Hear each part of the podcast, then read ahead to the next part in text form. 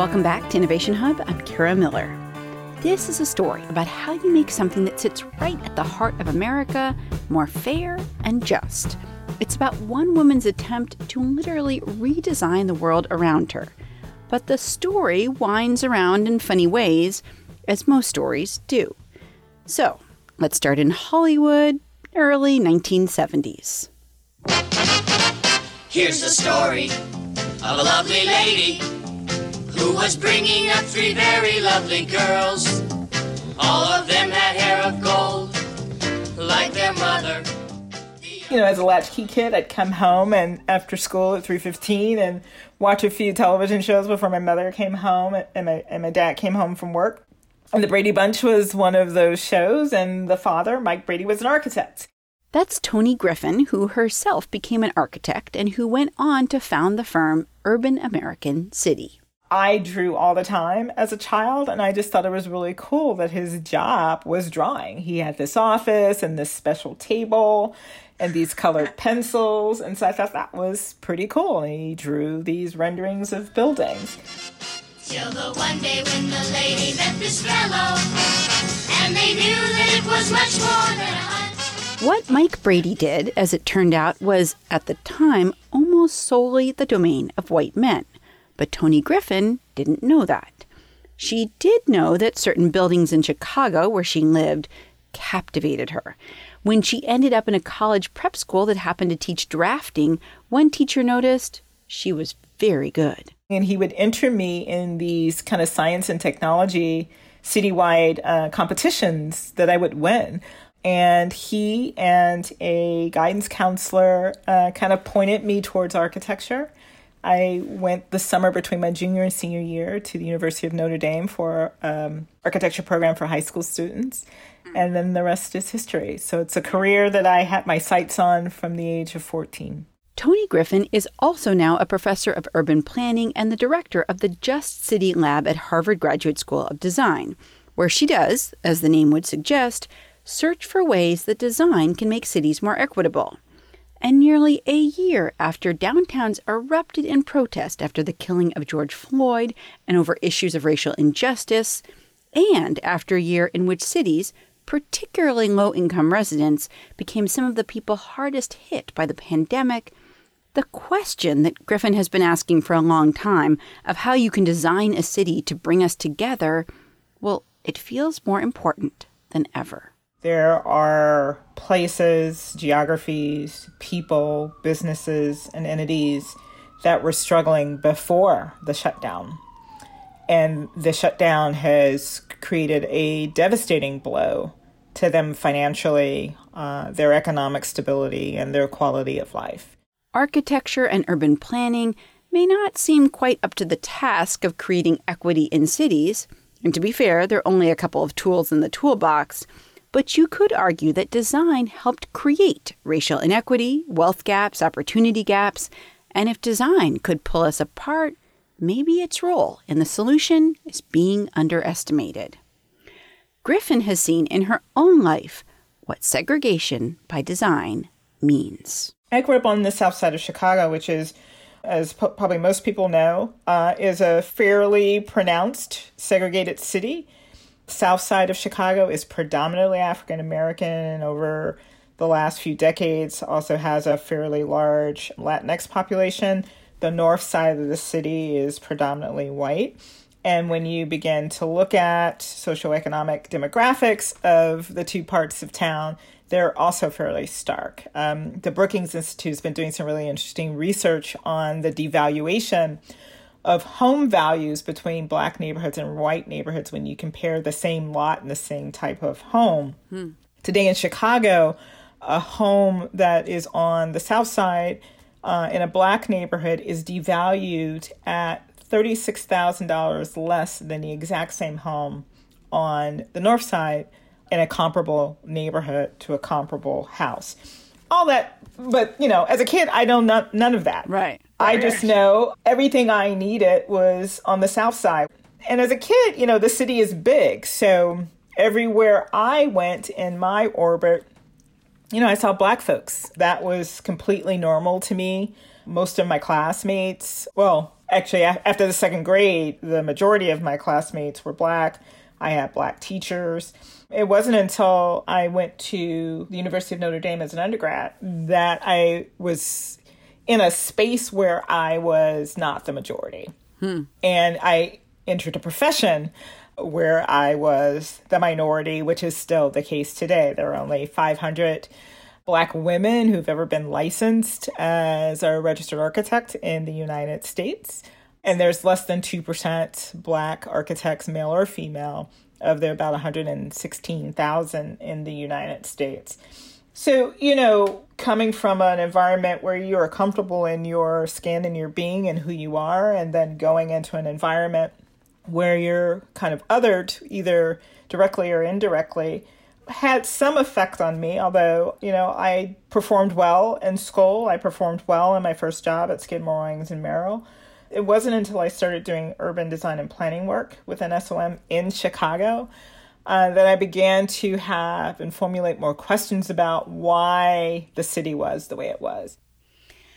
When you um, talk about how you worked overseas, like you um, did some design for for clients overseas and then you did stuff back in the US and you started to see these differences in like where's the commerce? What kind of housing is being built? What kind of services are being offered? That type of thing. Um, what did you eventually answer yourself about like what's going on here well the more i immersed myself in knowledge about the history of development of cities the more i began to understand there were a series of very intentional policies and practices dating back to the early parts, the early decades of the last century that were written with intentional exclusion, extraction, and discrimination at mind. When we think about some of our early housing and housing finance acts, which were written intentionally to not be offered to African Americans. When we think about some of the policies even coming out of the World War that were providing home loans and education loans to returning veterans, some of those acts were not written to include African Americans. Real estate sectors wrote restrictive covenants and established practices of blockbusting, which were designed to create racial tension and devalue spaces where black people were. So it's interesting that I didn't learn that uh, in my undergraduate degree, hmm. but that in years into practice, by taking a break and going off to Harvard to do a Loeb Fellowship, I began to understand, as I think anyone who's working in cities must understand, the legacy of intentional policy and practice, which was designed to extract, exclude, discriminate, and devalue spaces where Black people were. Um, can you give an example of a city that you've worked in where you can um, just explain how there were laws, practices put into place that you know created this kind of uh, segregation. You talked about like how uh, houses can be worth very different amounts in like whiter and blacker parts of Chicago. But like, is there something where you can say, "Here's a city I worked in it," and and and you know, here's a story of what then happened. Every city has this history. Okay. Every major U.S. city has this history. If you are in a city where you find that black folks live on one side of town and white folks live on another. The reason that exists is because of some of these policies I just mentioned. You know, Chicago, when blacks migrated from the South, coming out of the agricultural fields post slavery to the North to begin to participate and look for work and income in the industrial economy they migrated to northern and midwestern states. For Chicago, you're coming out of Arkansas and Mississippi. You're coming into a part of Chicago that was known as the Black Belt. So, in this period between 1910 and the 1940s, concentrated Black folks in a particular part in the city due to some of these racial covenants and restrictions but it also happened to be the place where black people thrive the first black insurance company, the first black bank, the first black newspaper were started in the Black Belt, later known as Black Metropolis, which some would say is analogous to Harlem at the same time.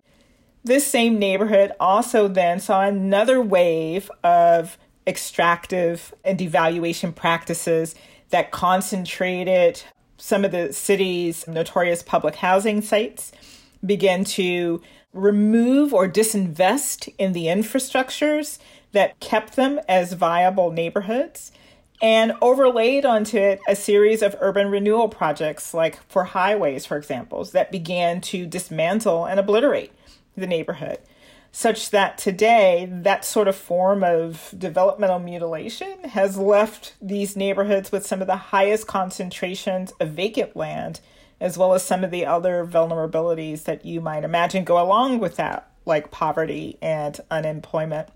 And of course, these are now some of the neighborhoods that have been hard hit by not only the health pandemic, but where you might also see significant levels of violence happening, uh, whether that's environmental violence or, or human kind of violence.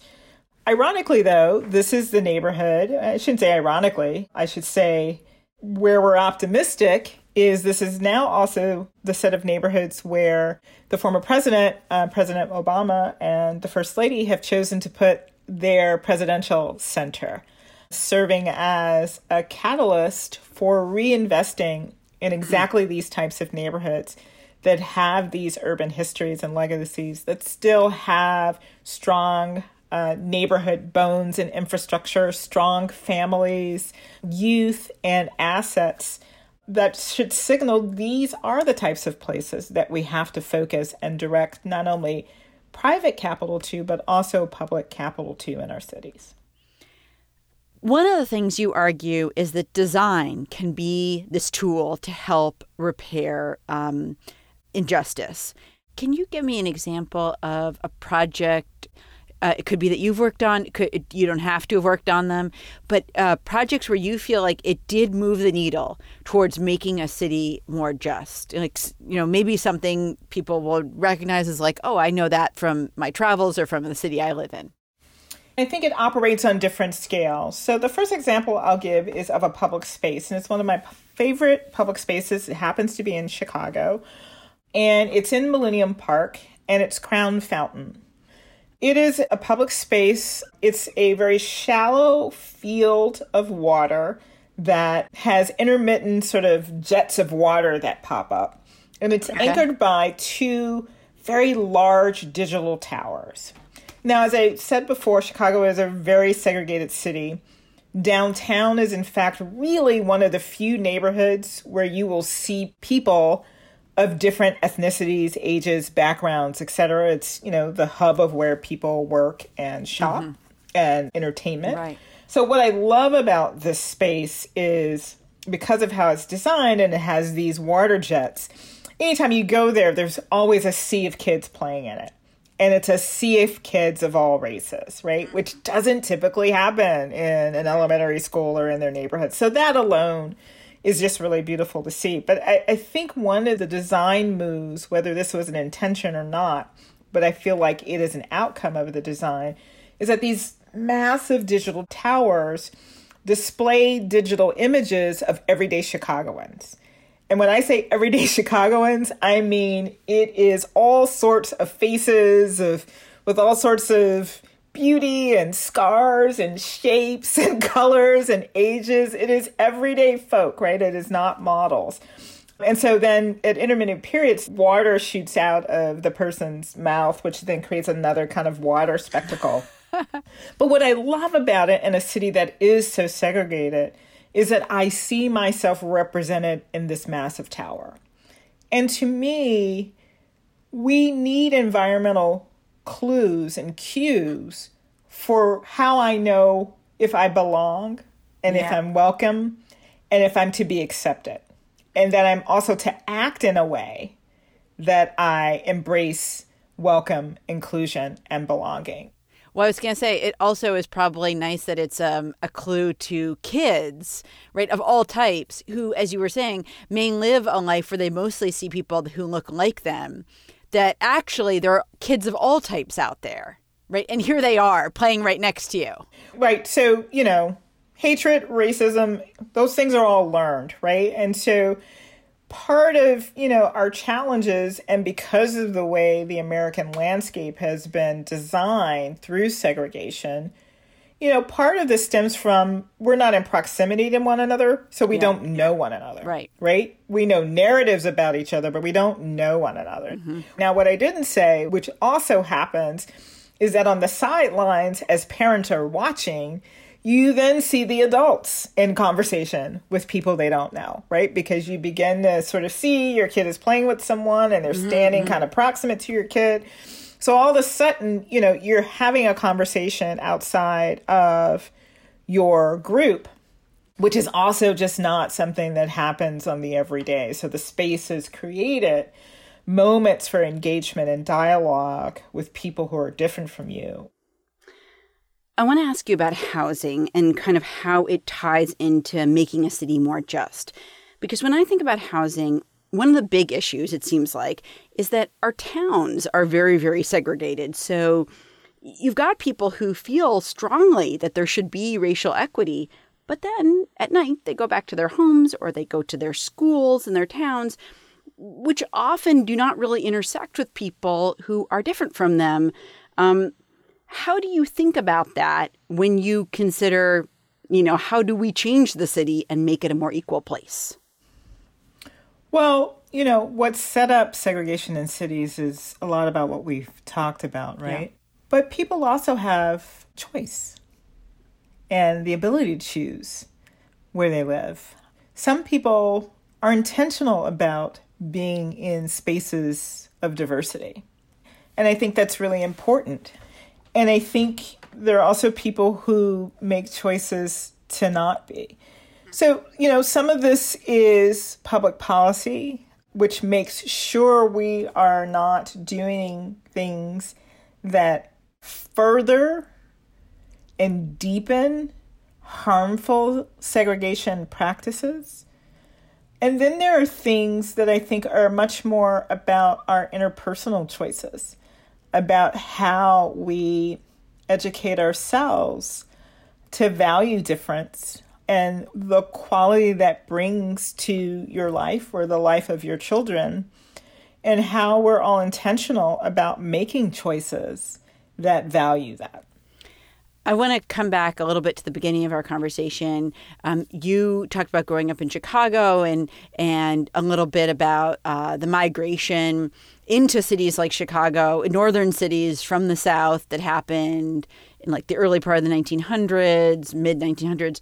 Um, the uh, columnist Charles Blow has noted that in a lot of ways, some of that migration is reversing. Um, so, like if you look back at the 2010 census, the percentage of African Americans living in the South was the highest it's been in something like 50 years. Stepping back, since you look at many, many different cities, do you see something big happening in terms of the shift in where people live? Yes, I okay. do. Um, I was just on a call recently where we were reminded that there's currently a black exodus out of Chicago. Mm. And that just over the last 15 years, I think nearly 250,000 African Americans have left the South Side of wow. the city. So it That's is a trend. People part of that is because of the decades of disinvestment that those households and families have had to endure in their part of the segregated city. And what do you think? How will that change America? Like, what will be the net effect of that of that shift? Well, I think the one that we just witnessed, perhaps, is the 2020 election. Mm-hmm. And the swing of some pretty yeah. pivotal southern states, Georgia in particular, which is changing voting blocks and how civic participation is showing up and weighing in on the representation of policy and elected officials in some of these historically red states. Toni Griffin is professor in the practice of urban planning. She's a director of the Just City Lab at Harvard Graduate School of Design and is the founder of Urban American City. Toni, thank you so much for being here. Thank you for having me. Always a pleasure to talk to you.